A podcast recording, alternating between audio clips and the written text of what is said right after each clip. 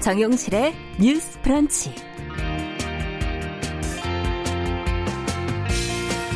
안녕하십니까 정용실입니다. 주말 사이에 광주 전남 지역의 비 피해가 컸습니다.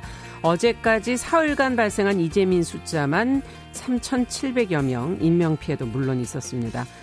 자, 끈질기게 내리는 빗줄기, 침수 지역에서 대책 없이 불어나는 물을 보면서 전문가 분들은 물론이고요. 많은 분들이 우리가 목격하고 있는 게 단순한 장맛비가 아니라 기후 위기의 한 단면이 아닐까 이런 얘기들을 하고 있습니다.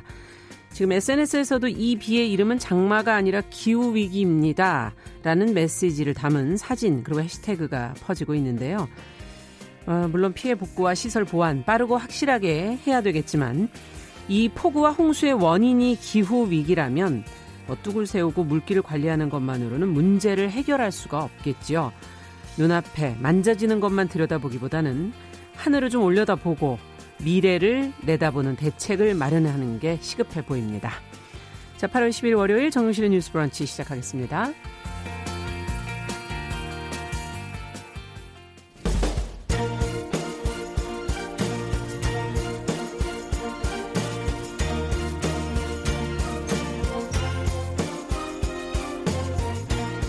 여성의 감수성으로 세상을 봅니다.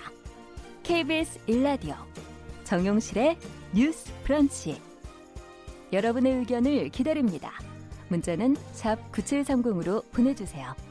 짧은 문자 50원, 긴 문자 100원이 부과됩니다. KBS 모바일 콩, 유튜브를 통해서도 무료로 참여하실 수 있습니다. 네, 정용실의 뉴스 브런치는 항상 여러분들과 함께 프로그램 만들어가고 있습니다. 오늘도 처음 들어오신 분이 계시네요. 이난영님께서는 어, 채팅방 창에 처음 들어오셨다고 써주셨고요. 어, 최희철님, 8498번님, 뭐, 오영찬님, 아카시스님, 방산월님 이렇게 많이 들어오셨습니다. 유튜브로도 많이 들어오셨어요. 오늘 유튜브 음향이 좀 잘 안, 음향이 잘 안 들렸었나 봐요. 이제 괜찮지요? 예, 잘 들리십니까? 예. 자, 많은 분들 또 참여해 주셨네요. 감사드립니다. 아, 오늘 천 분이 넘게 들어오셨네. 예. 자, 오늘은 첫 코너 뉴스픽으로 시작하는데요. 송문희 박사님이 휴가를 가셔서 오늘 전혜연 시사평론가 어깨가 무겁습니다. 안녕하세요. 안녕하세요. 저희 청취자분 중에 아이디를 sunny sky라고 쓰시는 분이 어, 자주 들어오셨어요. 들어오셨습니까? 네. 아, 요즘 우리가 가장 보고 싶은 것 중에 하나가 sunny sky가 아닐까 생각이 듭니다. 음. 그리고 이 코로나 블루라는 말이 있을 정도로 음. 국민들이 많이 힘든데요. 어, 장마 피해 좀 최소화되고 날씨도 그러니까요. 좀 풀려서 예, 좀 사람들이 밝은 얼굴로 다녔으면 하는 바람입니다. 맞습니다. 자, 오늘 내일 이틀간 지금 함께 자리를 해 주시는 김지미 변호사 안녕하세요. 네, 안녕하세요. 네. 김지미 변호사입니다. 어, 이 시간 가끔 들어보셨어요? 저, 네. 예, 지난번에 기사로 떴길래, 아. 예, 여성들에 관한, 예, 관한 음. 거라고 그런 프로가 생겼다고 기사가 떴길래 한번 네. 들어가서 보고, 네, 그 찾아서 들은 적 있어요. 예, 이제 뭐 출연하셨으니까 가끔 또 참여해 아, 네, 주시고요. 그래야죠. 예. 네. 자, 오늘 지금 이제, 어, 저희가, 어, 비, 비 피해 얘기로 시작을 했기 때문에 첫 뉴스도 좀 그걸 살펴보죠. 중부 지역, 전남 지역, 이제 호우 피해가 심각해서 저희가 특별 재난 지역 선포 뭐 지금 검토하고 있는 부분도 있고 또 요구하는 지역들도 있고요. 어떻게 지금 제외된 지역이 좀 있어서 추가해달라 이런 요구들 나오고 있거든요. 어떤 상황인지 어, 전혜원 평론가께서 관련 내용을 좀 정리해 주시겠어요? 예, 물론 전국이 이번 장마로 몸살을 앓고 있지만 특히 심각한 곳은 충청도라고 많이 지금 얘기가 되고 있죠. 네. 일곱 곳 정도가 이미 특별 재난 지역으로 선포됐는데요. 충북의 충주, 제천, 음성이고요. 충남은 천안, 아산, 강원도의 경우에는 철원, 경기도 안성시 이렇게 지난 7일 이미 선포가 됐습니다. 네. 그런데 집중호우 피해가 워낙 크다 보니 추가로 지정해 달라라는 요청이 지금 나오고 있는데요. 충북의 경우에는 진천과 단양 지역에 대해서도 음. 정확하게 피해 조사를 해서 추가로 지정해 달라 이렇게 건의를 하고 있습니다. 예. 충남의 경우에는 지금 네 곳을 본래 특별 재난 지역으로 신청을 했거든요. 지금 천안 아산만 되어 있기 때문에 금산과 예산 지역으로도 좀 음. 해달라 이런 것입니다. 지금 지자체의 경우에는 집중호우가 계속되다 보니 뭐 공무원들도 지금 비상근무를 하고 있지만 그렇죠. 좀 여력이 없다라는 요청이 계속 나오고 있는 상황입니다. 네. 정세균 총리 가 8일 충남 아산을 방문했고 또 9일에는 광주 전남 지역을 음. 방문했는데요. 어, 지역 주민들이 여러 가지 요청을 한 것으로 알려져 있어요. 정 총리의 경우에는 어, 좀 빨리 피해가 복구가 되고 유사한 어려움을 겪지 않도록 정부가 좀 신속하게 특별 재난 지역을 선포하겠다라고 했는데 어떤 결과가 나올지는 좀 오늘도 지켜봐야 되는 상황이고요. 그렇죠.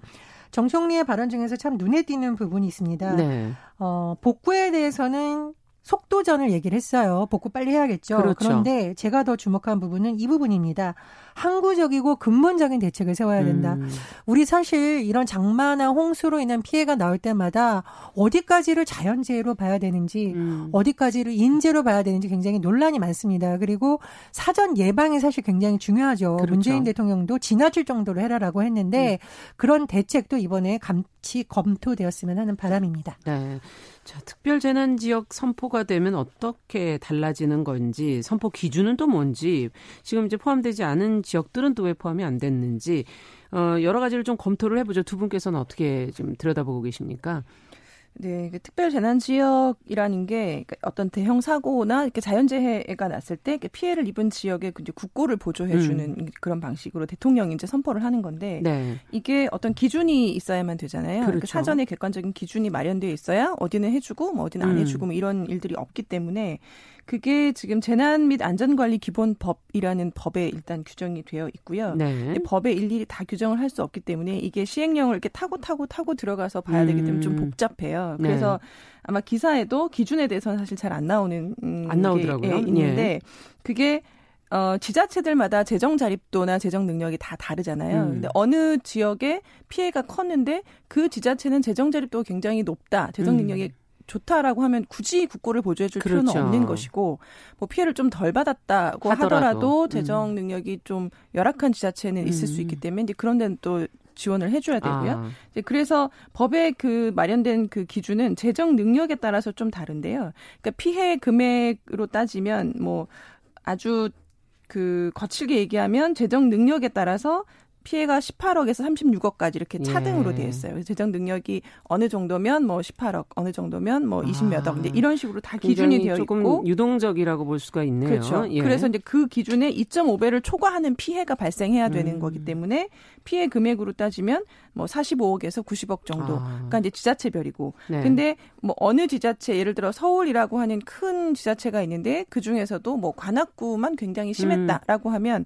그 시군구를 기준으로도 따지는 기준이 그렇군요. 따로 있어요. 그래서 이제 그런 것들은 피해 금액과 지자체의 어떤 재정 능력을 비교해서 기준이 아. 다 정해져 있고 거기에 따라서 지정이 되는 것이죠. 네. 그러니까 복구비가 이제 국고에서 지원이 되고 그 외에도 네. 뭐 세금이라든지 이런 감면 혜택 그렇죠. 같은 것들도 있는 거죠. 지방세 감 면이라든지 예. 뭐 전기요금도 감면해주고 음. 공공요금도 감면해주고 하기 때문에 이제 그런 것들을 해줘야만 이제 어쨌든 피해 복구가 빨리 그렇죠. 이루어질 수 있는 장점이 있기 때문에 지자체들은 우리 지자체가 어, 특별재난지역으로 선포되기를 사실 바라는 거고요. 그렇겠네요. 네. 예. 자, 어떻게 보십니까? 이걸 다 해줄 수 있는 건지.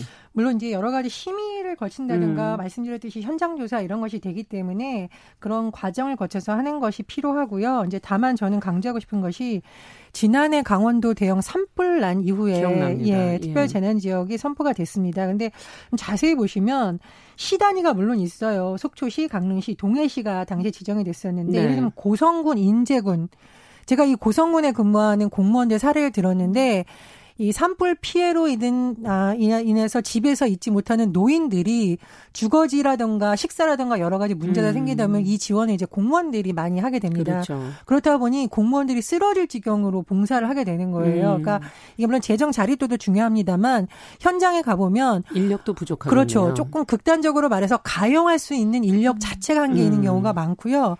그다음에 노인들 같은 경우에는 소규모로 농사를 지으면서 겨우 생계를 유지하는 경우도 있었는데 네.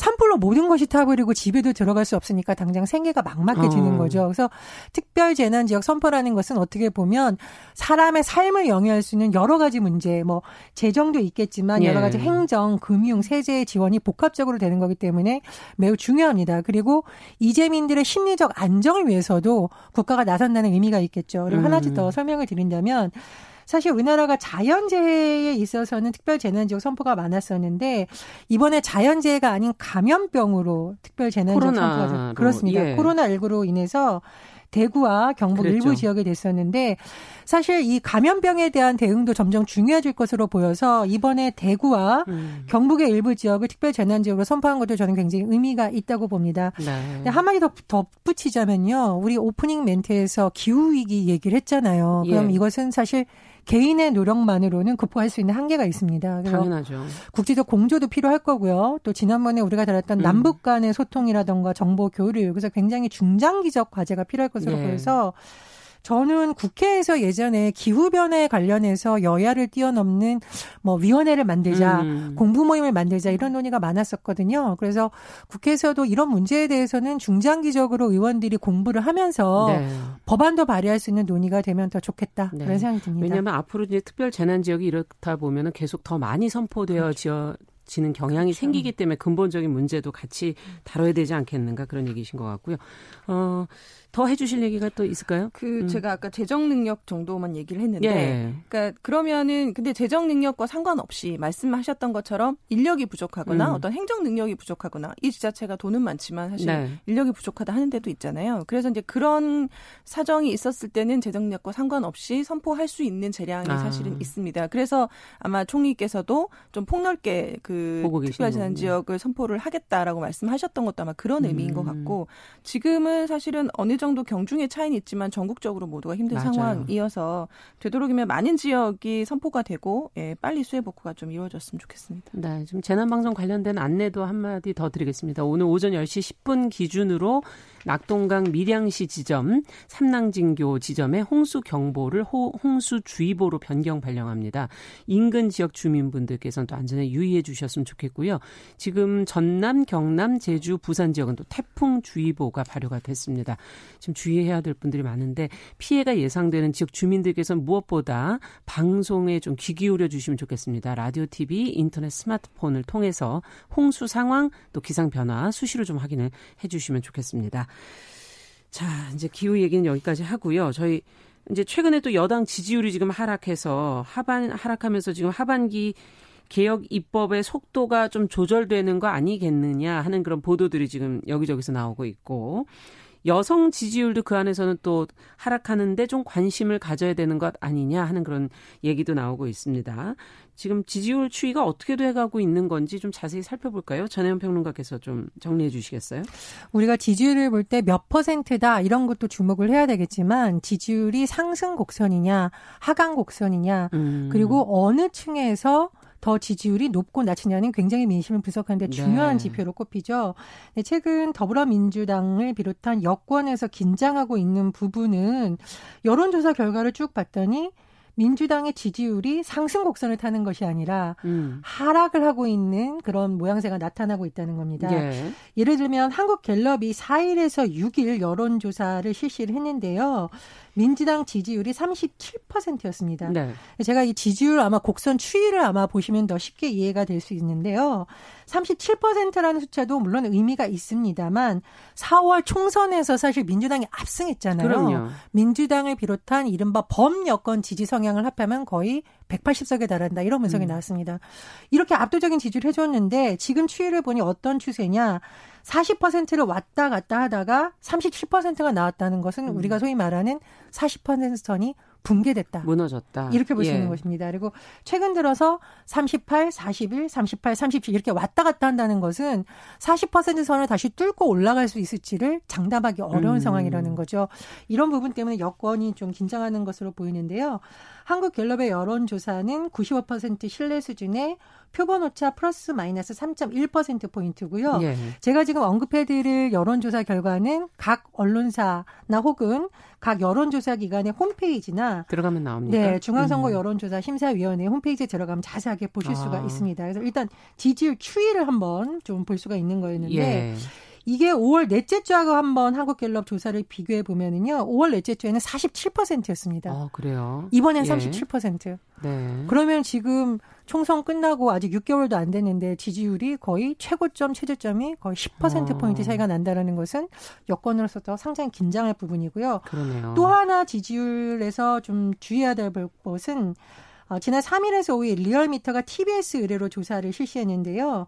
민주당 지지율이 35.6%, 음. 통합당은 34.8%였습니다. 네. 그런데 이거 총선이랑 한번 비교해 보면 네. 총선에 대한 대체적인 평가가 여당 압승, 야당 참패였잖아요. 예. 통합당 참패. 근데 지금 지지율 격차가 0.8% 포인트. 음. 사실 1% 포인트가 안 되라는 것은 뭐 오차 범위 내에서 거의 유사한 결과라고 보이고 있거든요. 네. 그러니까 여권으로서는 굉장히 좀 걱정이 되는 반응인데요.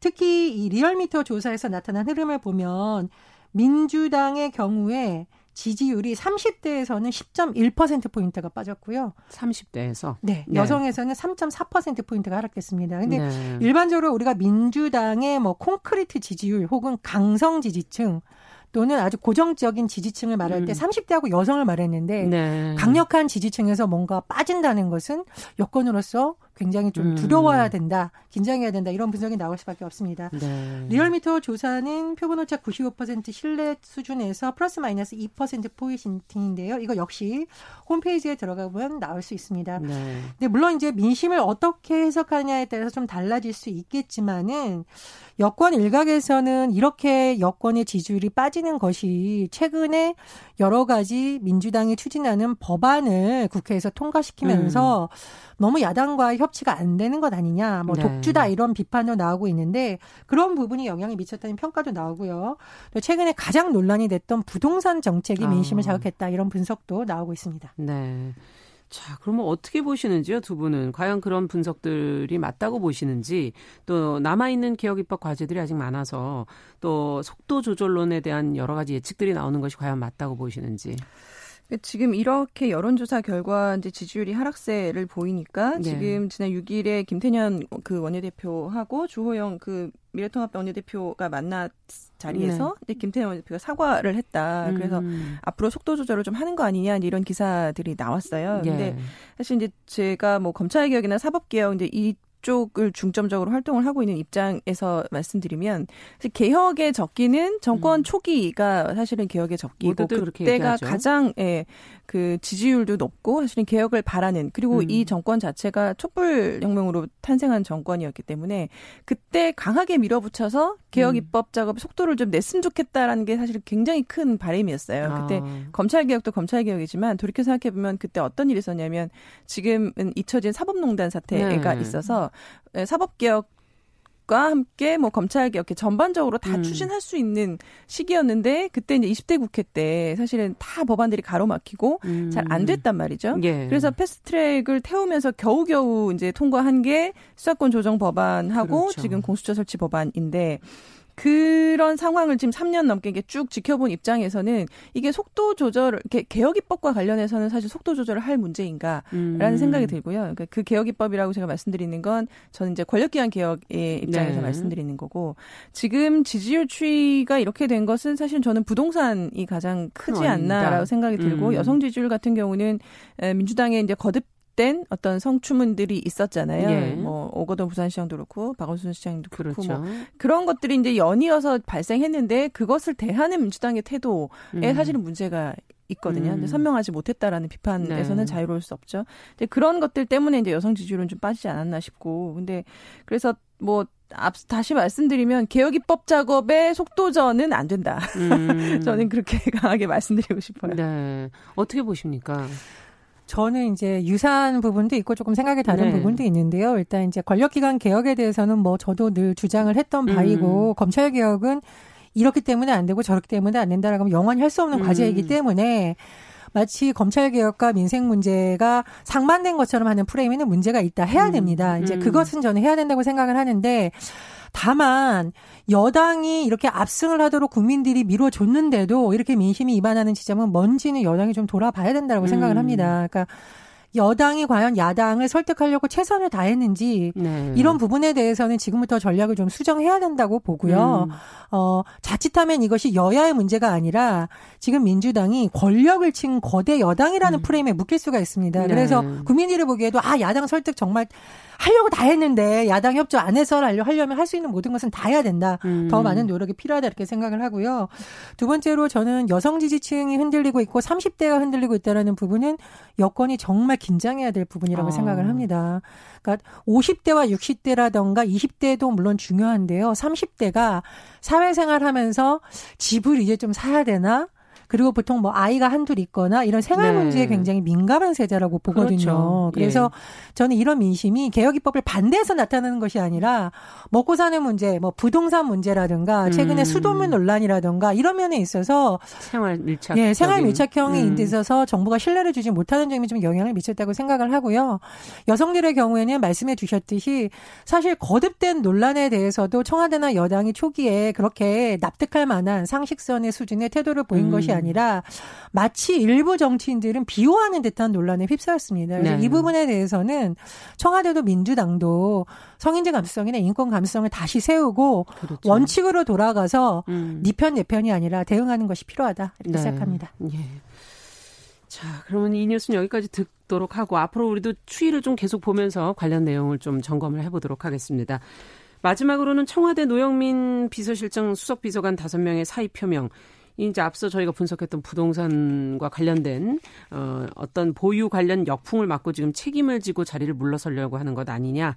어, 또 직보다는 집을 택하는 거 아니냐. 뭐 여러 가지 지금 해석들이 나오고 있는데 어, 참모들의 사의 표명 두 분 어떻게 보셨는지 의견을 두 분께 좀 들어볼까요? 음, 어떻게 보십니까? 그래서 이것도 역시 이제 앞서 말씀드렸던 부동산 문제 연결된 연상선상에 있는 얘기죠. 네. 그 대한민국의 지금 부동산 문제 너무 중요한데요. 네. 이것을 잘 풀지 못하면 진짜 뭐 국민들의 피해도 물론이거니와 예. 여당 입장에서도 굉장히 심각하게 바라볼 사안이 아닌가 싶고 이제 그것 때문에 지금 뭐 사표를 전격적으로 낸 것으로 보이고 오늘 네. 아침의 뉴스는 뭐 순차적으로 수리할 것으로 보인다 이렇게 나왔고 아. 어뭐 신임 수석들에 대한 하마평 기사도 지금 뭐 꾸준히 나오고 있는데요. 네. 저는 사실 다른 것보다는 제가 너무 저의 관심사에 대해서만 얘기하나요? 너무 치우친. 뭔지 궁금한데요. 네. 이 권력기관 개혁을 바라보는 입장에서 네. 사실 민정수석 굉장히 중요한데 예. 지금 민정수석으로 하마평이 오르시는 분들이 다 검찰 출신이에요. 음. 지금 김호수 전 차관하고 예. 신현수 전 기조실장 이렇게 얘기가 나오고 있는데 음. 사실 그 저희가 검찰 출신이 민정수석으로 갔을 때 어떤 일이 있었는가 하는 것은 이제 박근혜 정부 때 뭐 우병우 수석도 봤었죠. 그렇고 여러 차례 음. 있었거든요. 그래서 음, 그 민정수석이라는 그 자리가 지금 남아있는 그 권력기관 개혁 작업을 꾸준히 지금 음. 밀고 나가야 되고 지금 검찰청법 개정안이나 음. 그 시행령 입법 예고가 됐지만 상당히 부족하거든요. 음. 그래서 그거에 대해서 사실은 다, 다시 말할 수 있는 기회가 있었으면 좋겠는데 이제 그런 입장에서 이것을 강하게 밀고 나가야 되는데 검찰 출신이 간다? 저는 이 검찰 개혁은 사실 이 문재인 정부 하에서는 이제 끝이다라는 생각이 들고요. 아. 그래서 그 제발 그 선택만은 좀 하지 말아 주셨으면 좋겠다라는 네. 생각이 들고 이 직보다는 집을 택했다라고 하는 기사들이 나오는데 사실 저는 그렇게는 생각하지 음. 않고요. 음. 그럴 거면 사실 처음부터 사표를 냈겠죠. 이제 음. 이, 이 국면은 지금 그런 국면은 아닌 것 같고 음. 뭔가 이 사태에 책임을 지겠다라는 것 같고 네. 뭐 기사에서는 대통령께서 되게 뭐 대노하셨다 뭐 이런 얘기들도 나오고 있잖아요. 뭐 분위기 쇄신 차원이나 책임을 진다는 차원에서 음. 그리고 이제 마지막 이제 그 임기 한 2년 정도 남은 시점에서 사실은 뭐 그 참모들을 좀 음, 교체할 시기도 어느 정도는 하죠. 됐다라고 네. 보여지기 때문에 네. 과연 그 타이밍이 적절하냐 뭐 이런 그 얘기도 나오고 있고요. 타이밍의 네. 문제라기보다는 저는 네. 적임자들이 과연 찾을 왔느냐. 수 있겠는가라는 음. 거죠. 그게 훨씬 더 중요하지 않나 싶습니다. 아, 그 뒤에 부분을 더 걱정하시는. 거군요. 어떻게 보십니까? 저는 거듭 강조하건데 음. 청와대 내부에서는 외부에서 뭐 청와대 문제를 얘기할 수는 없죠. 청와대 예. 참모들이 저도 내부에서는 좀 토론과 활발한 쓴소리가 지금은 정말 필요한 시기이다. 음. 왜냐하면 정권 하반기에서 문제는 사실 대통령의 측근이라던가 권력 내부에서 터지는 경우가 많습니다. 네. 지금이야말로 내부가 긴장해야 될 시기거든요. 음. 내부의 긴장이라는 것은 내부에서도 서로에 대해서 견제하고 비판할 때 가능한 것이기 때문에 그렇죠. 청와대 내부에서 그런 문제가 좀 활발해져야 된다고 생각을 하고 만약에 이 부동산 문제도요. 네. 노영민 실장이 1주택 원칙을 얘기했을 때 빨리 처분했으면 이렇게까지 국민들의 음. 조롱거리가 되지는 않았을 거라고 봅니다. 음. 왜 얘기를 못 했을까요? 전게 굉장히 네. 안타깝고요. 또 하나 강조 하고 싶은 것은 이번에 사의를 표명한 수석들 중에 정무수석이 들어가 있습니다. 민정수석과 네, 그렇죠. 민정수석 중요성은 뭐 강조를 해주셨고 정무수석의 역할이 이제 가교 역할인데 물론 이제 강기정 정무수석을 제가 개인적으로 취재하면서 보면 굉장히 소탈하고 솔직하고 뭐 음. 좋습니다만 사실 야당과의 관계에 있어서는 그렇게 좀 매끄럽지 않다는 음. 평가가 있습니다. 그래서 앞으로 정무수석이 어떤 분이 되든 간에 정말 중요한 것은 야당을 설득하는 노력이다. 음. 음. 야당이 이제 그만해도 할 정도의 노력을 기울였을 때 국민들도 인정을 하는 거죠.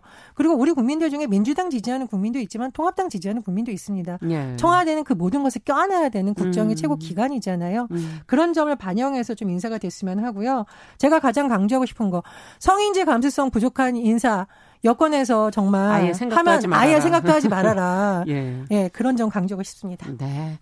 자, 최영민님께서 이슈가 되는 시사를 항상 쉽게 설명해 주시고 의견도 내주셔서 도움을 많이 듣고 있다고 의견을 주셨습니다. 감사합니다. 자, 오늘 처음이었지만 별로 안 떨리셨죠? 아, 떨렸어요. 너무 태어나게 잘하시는데. 예, 뉴스픽 오늘은 전혜연 평론가 김지미 변호사 두 분 수고하셨습니다. 감사합니다. 감사합니다. 자, 정은실의 뉴스 브런치 듣고 계신 지금 시각 10시 31분 향해 가고 있고요. 자, 이 시각 라디오 재난정보센터 연결해서 뉴스 듣고 오겠습니다. 라디오 재난정보센터에 들어온 이 시각 주요 뉴스입니다. 집중호우로 지난 1일부터 열흘 사이에 모두 42명이 숨지거나 실종되고 전국에서 6,500여 명의 이재민이 발생했습니다. 70여 명의 사망 실종자가 발생했던 지난 2011년 호우 피해 이후 인명 피해가 가장 큽니다. 제5호 태풍 장미가 빠르게 북상하면서 고흥, 장흥, 남해, 부산 앞바다 등의 태풍 주의보가 발령됐습니다. 태풍은 오늘 오후 통영 인근인 경남 남해안에 상륙한 뒤 경상도 내륙을 통과해 오늘 저녁 포항 인근으로 빠져나갈 것으로 예상됩니다. 지난 주말에 500mm가 넘는 폭우가 쏟아지면서 많은 피해를 입은 광주 전남 지역은 오늘 낮부터 본격적인 태풍 영향권에 들 것으로 보입니다. 그동안 내린 비로 집안이 많이 약해진 상태인 만큼 산사태와 축대 붕괴 등에 유의해야 합니다. 제주를 제외한 전국에 산사태 위기경보 심각 단계가 내려진 상황에서 서울 노원구와 도봉구에는 산사태 주의보가 추가로 발령돼 주의가 필요합니다. 춘천 의암호 선박 전복 사고 실종자 가운데 한 명이 추가로 발견됐습니다. 오늘 오전 8시쯤 춘천시 서면 인근 북한강 유역에서 실종자 한 명이 숨진 채 발견돼 실종자 두 명이 남아 있습니다. 군 당국이 집중호우 지역에서 선제적으로 주례 탐지 작전을 벌이고 있는 가운데 강원도 철원과 화천에서 대인주례 세 발을 수거했다고 밝혔습니다. 지금까지 라디오 재난정보센터 정한나였습니다. 네, 이어서 이 시각 교통 상황도 살펴보겠습니다. 교통정보센터 연결합니다. 김한나 리포터. 네, 다행히 지난밤 사이 도로 통제 구간이 늘어나지는 않았습니다. 한강 물속에 잠겼던 도로 표지판들이 다시 보이기 시작했는데요. 잠수교는 여전히 통행이 제한되고 있습니다. 또 개화 육관문을 포함한 망원 육관문 등 총 41개 육관문도 계속 통제되고 있습니다. 서울 시내 올림픽대로 공항 쪽으로는 잠실대교에서 청담대교와 양화대교 부근에 한강 공원 시설물들을 도로 위로 옮겨놨습니다. 하위 한두 개 차로가 부분 통제되고 있고요. 강변북로 구리방면으로 도 성산대교에서 양화대교 사이와 한강대교에서 동작대교 쪽으로 하위 한 개 차로가 부분 통제되고 있습니다. 한편 막혀 있었던 서울 시내 올림픽대로 여의상륜화들목 진출입로 통제는 조금 전에 해제된 상태입니다. 계속해서 고속도로에서는 경부고속도로 금강요금소 국도부 침수로 금강나들목 진출입이 막혀 있습니다. 미리 옥천나들목이나 영동나들목을 이용해서 국도로 우회해 주시기 바랍니다. KBS 교통정보센터였습니다.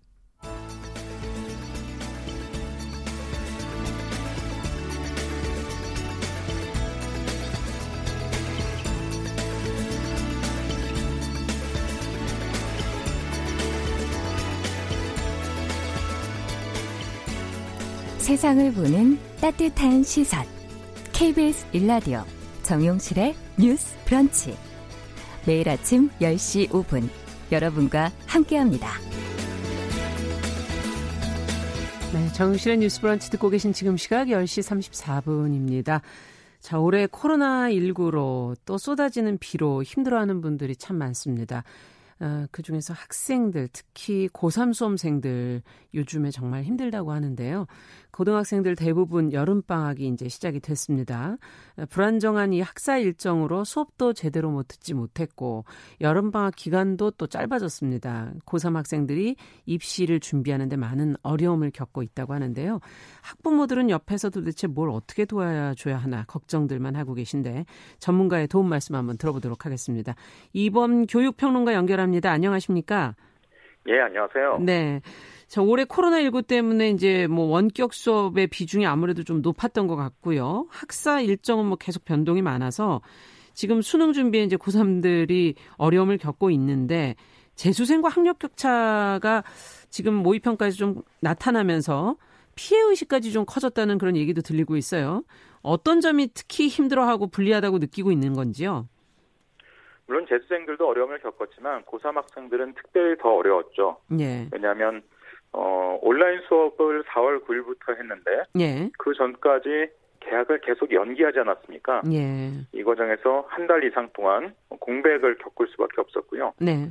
그 뒤에도 이제 온라인 수업은 아무래도 오프라인 학교 수업에 비해서는 수업 효율이 좀 떨어지는 편이기 때문에 음. 그 피해를 이제 계속 입은 것이죠. 예. 어, 특히 이번에 고3이 더 어, 불리해졌다는 주장이 나오게 된 배경은 지난 6월에 있었던 모의평가 때문인데요. 네. 모의평가에서 영어가 1등급은 약간 늘었는데 예. 2, 3, 4등급이 모두 감소했습니다. 그 중간이 없어졌 줄어들었다는 그렇죠. 얘기군요. 수학이나 국어는 상대평가기 때문에 등급별 비율이 늘 똑같이 나오는데요. 네네. 영어는 이제 절대평가에서 90점 이상이면 1등급, 80점 이상이면 2등급 이런 식으로 아, 나오거든요. 네. 이래서 2, 3, 4등급이 줄었으니까 중상위권이 줄어든 것이고 이게 예. 고3 학력이 저하되기 때문이 아니냐 이런 이제 의견이 나왔는데요. 네. 바로 교육부하고 교육과정 평가원에서 여기에 대해서 조사를 해서 자료를 냈습니다. 네. 어떤 결과가 예전에- 나왔나요? 예년에 비해서 재학생의 재수생 대비 지금 올해 더 떨어지는 것은 아니라는 거예요. 아. 그러면 이제 영어 영어 그 성적만 떨어졌다는 건가요? 어떻게? 예, 영어 모의평가에서는 왜 그런 결과가 나왔느냐? 예. 그것은 재학생의 학력이 특별히 더 떨어져서 나온 결과가 아니라 예. 어, 시험 문항을 출제하다 보면 그런 경우가 있을 수 있습니다. 이를테면 어, 최상위권 학생들은 풀어낼 만한 문항이지만 중상위권 학생들은 좀 어려워할 만한 그런 난이도의 문항이 좀 아. 여러 문제 더 섞여 있으면 어, 그런 결과가 충분히 나올 수 있는 것이죠. 그럼 근데- 난이도의 문제다. 그렇죠. 그래서 결국 아직까지 모의 평가로 밝혀진 바로는 재수생 대비 재학생이 네. 예년 대비 예년 대비해서 더 성적이 낮다라고 볼 수 있는 증거는 없습니다. 음, 모의 평가가 그러면 지금 6월 말고는 언제 또 있습니까? 가을에 또 9월에 있습니다. 있죠. 예. 근데 어, 여기서 하나 주의할 건 뭐냐면 현재 재수생 중에서 6월 모의평가를 치르지 않은 학생이 예년 대비 좀 많다는 겁니다. 아.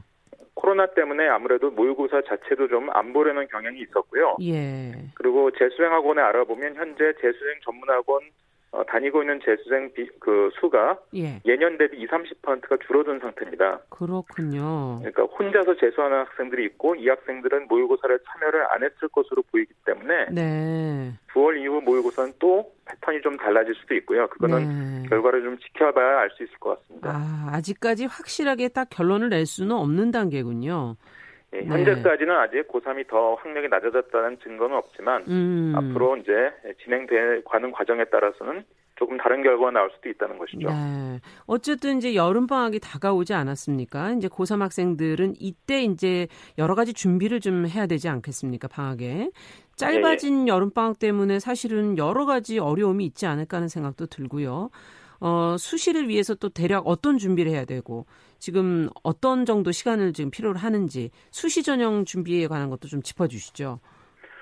일반인들은 여름방학이 짧아진 게 뭐가 문제냐라고 생각하실지 모르겠는데요. 예. 고3 수험생 입장에서는 여름방학이 굉장히 중요한 기간입니다. 네. 왜냐하면 9월에 수시 원서를 내거든요. 예. 근데 수시 원서를 9월에 임박해서 쓰는 게 아니라 8월 정도에 이루어지는 그 여름방학 기간 동안에 준비를 합니다. 아, 근데 수시 원서가 자기소개도 서서도 써야 되고 그렇죠. 어 그리고 어 특히 그 추천서, 자기소개서 음. 등을 준비해야 되는 이런 과정들이 있기 때문에 네. 시간이 오래 걸리는데 올해는 여름방학이 불과 일주일 내지 2주일 정도밖에 안 된단 말이에요. 예.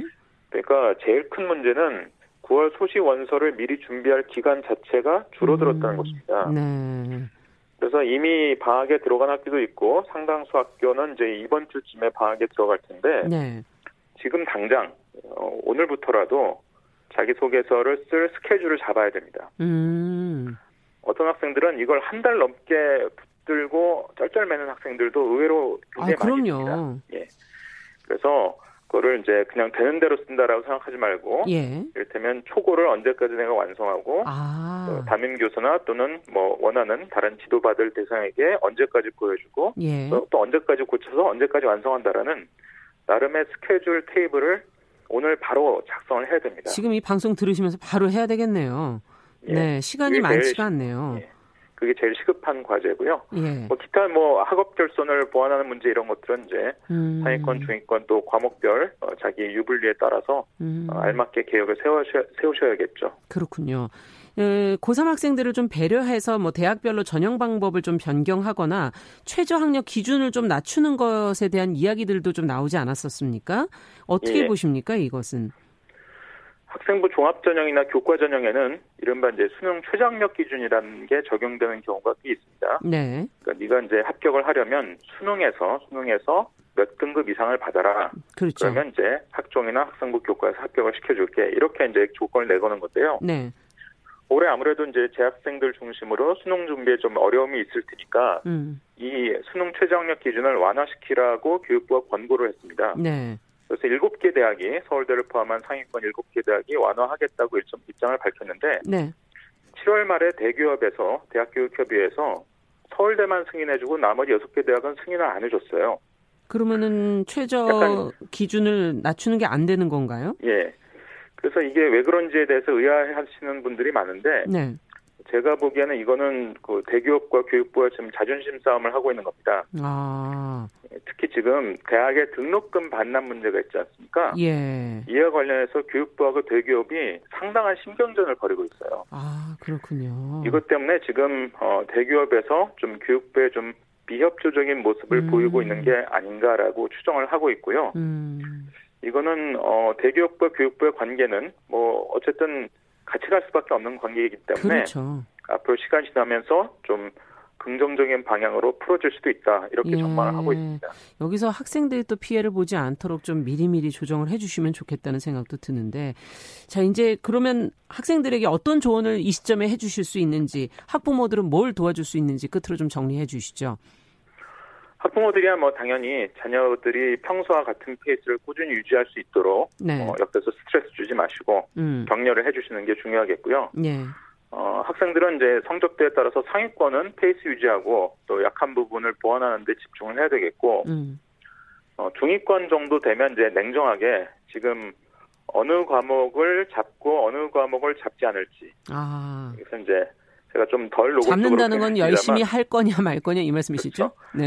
어, 중위권 또는 그 이하 학생들은 사실 아, 이 앞으로 한 몇 달 더 노력해도 이 음. 과목은 좀 어렵겠다 싶은 과목이 눈에 띌 수도 있습니다. 그런 그렇죠. 것들에 대해서 전략적으로 취사 선택하는 판단을 할 필요가 있는 것이죠. 예, 그렇군요. 어, 지금 부모 입장에선 스트레스를 주지 말고 격려해라. 예, 그냥 좋은 말만 해주면서 방학을 잘 싸우지 않고 좋은 잘 말만 보내. 해주셔야 됩니다. 물론, 물론 부모가 보기에도 눈에 띄게 뭐 음. 게을러 접근하는 경우에는 뭐 따끔하게 일침을 올 수도 있겠지만 음, 특별히 그런 게 눈에 띄지 않는다면 네. 계속 격려해 주는 게 무엇보다도 중요한 시기입니다. 네. 자, 올해 상황이 좀 안 좋기도 한데 의대 정원은 좀 확대된다고 하니까 재수 고려하는 분들도 있는데 그거는 어떻게 하는 게 나을까요? 어떻게 보십니까? 의대를 위해서 재수하는 학생이야 예년에도 굉장히 많았기 때문에 예. 올해 뭐 특별히 더 좋아진다 어떻다라고 말하기는 어렵습니다만 음. 주의할 건 뭐냐면 학생 수가 올해와 내년에 걸쳐서 매우 감소한다는 것입니다. 아, 그렇군요. 고3 학생 수가 줄어든다는 얘기는 많이 들으셨겠지만 이게 어, 시작이군요. 일률적으로 계속 줄어드는 게 아니고요. 음. 올해 고3이 작년 고3 대비 10% 정도 뚝 줄어들었습니다. 그리고 네. 내년에 또 한 번 10% 정도 툭 줄어들어요. 아. 그래서 고3이 두 번에 걸쳐서 이렇게 2년 연속 크게 네. 줄어들기 때문에 그 다음에는 안정세를 유지합니다. 그래서 예. 재수를 혹시 고려하는 학생들은 이제 그런 점을 지금부터 생각할 필요는 없겠고, 예, 음. 나중에 재수를 할지를 결정할 때 그런 변수도 좀 고려할 필요는 있겠습니다. 네, 감사합니다. 오늘 말씀 잘 들었습니다. 예, 고맙습니다. 네, 월요 인터뷰 어, 이범 교육평론가와 함께 고3 수험생들이 어떤 지원이 필요한지를 살펴봤습니다.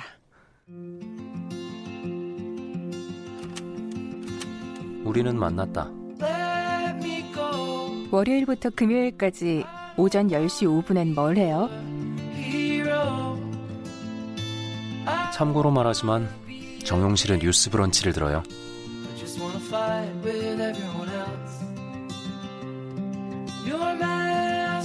네,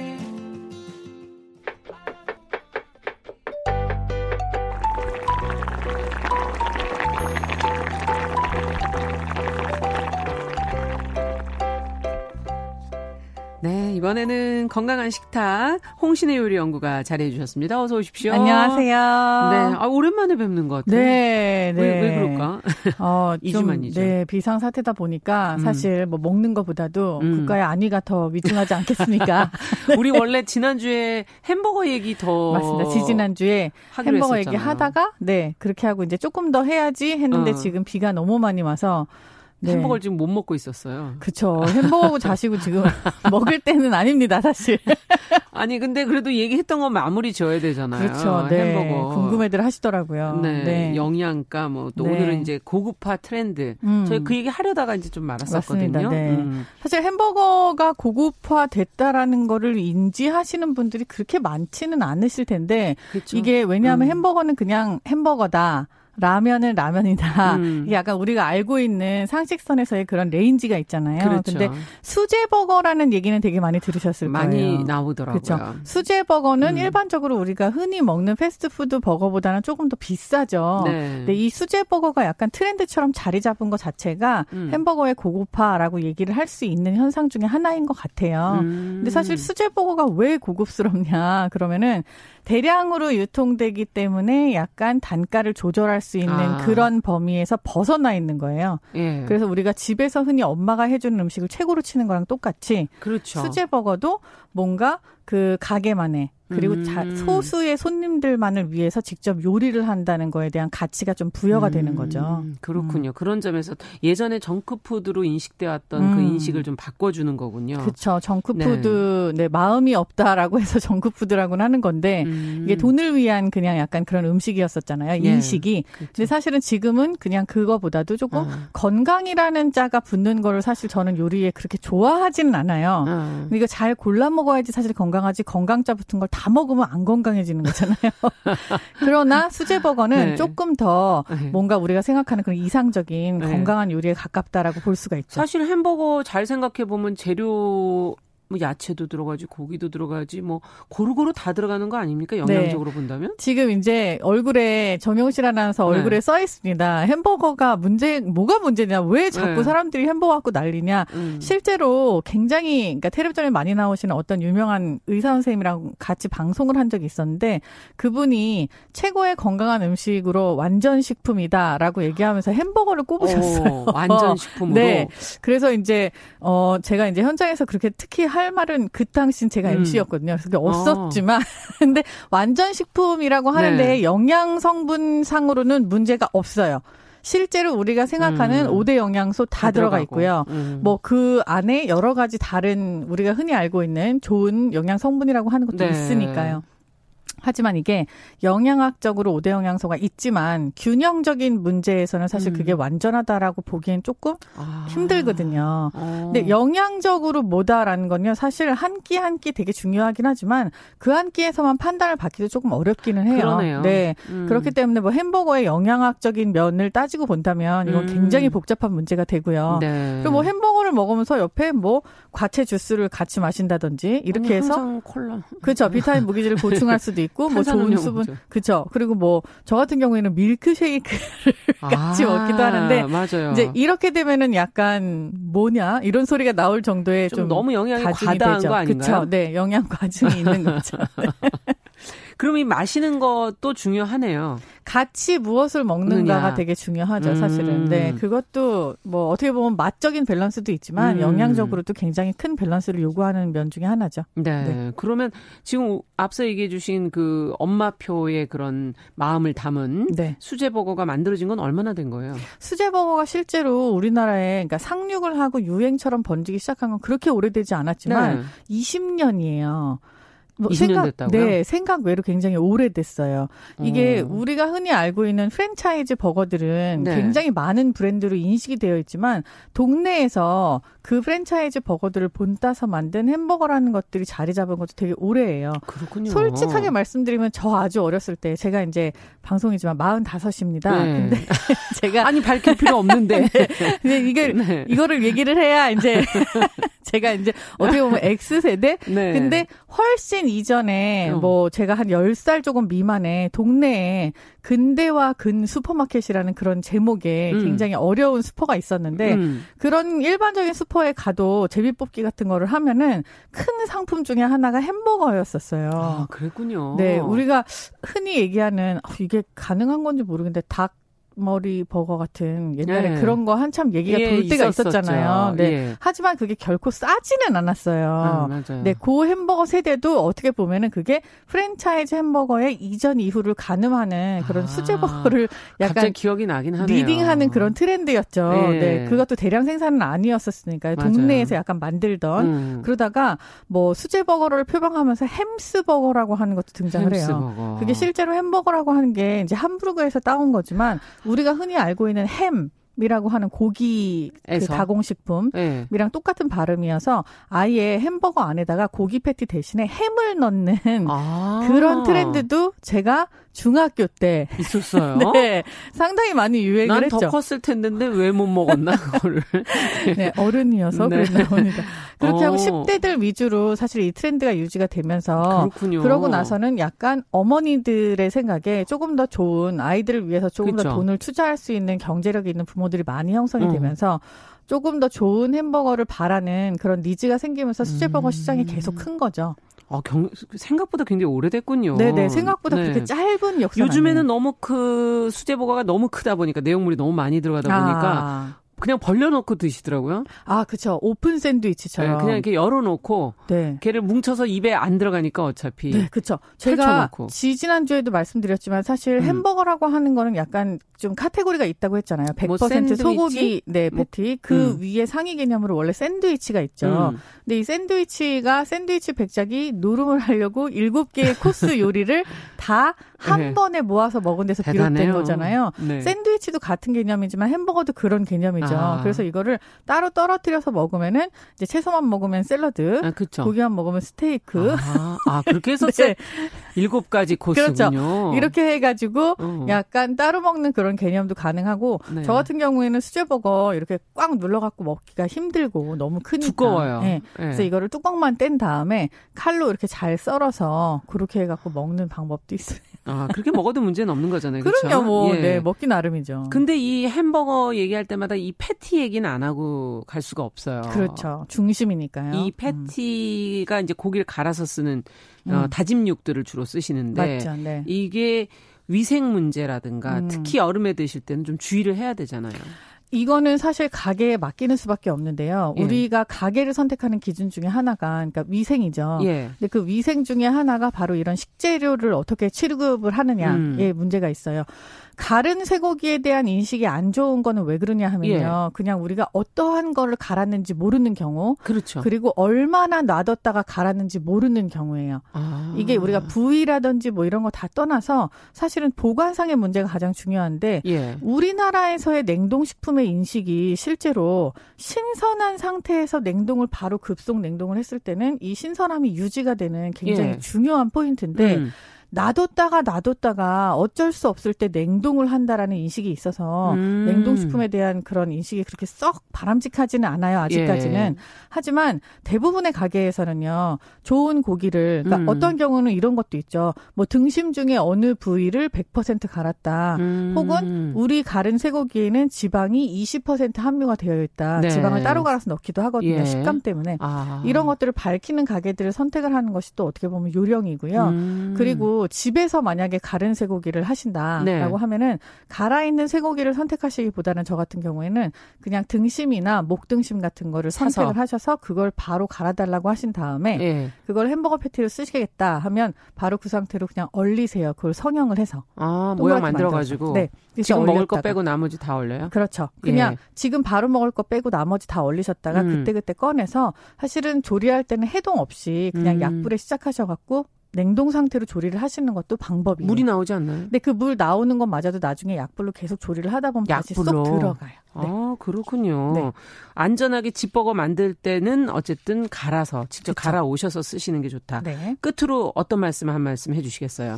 햄버거에 대해서 사실은 음. 굉장히 뭐 오해도 많고 되게 두려움도 많기는 한데요. 네. 어, 웬만하면은 그냥 본인 동네에 있는 음. 위생이 우선시되는 그런 가게에 가서 드시는 거를 저는 권장을 해 드리고요. 네. 그리고 굉장히 많은 종류의 햄버거 트렌드가 생겨나고 음. 있어요. 실제로 지금 뭐 M사를 음. 비롯해서 네. 굉장히 많은 변화를 시도하잖아요. 예. 뭐 조금 한 번씩 드셔보시고 그런 음. 거에 대한 피드백을 주시는 것도 대중 아. 음식 문화 형성을 위해서 되게 좋은 길이 아닌가 싶어요. 네. 네. 김레이먼 씨께서 홍 어? 선생님 역시 안녕하세요. 공부를 많이 하시는군요. 이렇게 지인이군요. 레이먼 네. 김 셰프님이세요. 아 그렇군요. 감사합니다. 나중에 같이 한번 또 방송에 네네 너무 좋네요. 감사합니다. 건강한 식탁 홍신의 요리 연구가와 함께 오늘은 햄버거 이야기 나눠봤습니다. 감사합니다. 감사합니다. 자, 정용실의 뉴스 브런치 마치기 전에 오전 10시 기준 전남, 경남, 제주, 부산 지역에 태풍주의보가 발효돼 있다는 거 다시 한번 안내 말씀드립니다. 어, 언론을 통해서 계속 기상 상황을 확인해 주시길 다시 한번 당부 말씀드리면서 저는 마치겠습니다. 전 내일 오전 10시 5분에 찾아뵙겠습니다. 감사합니다.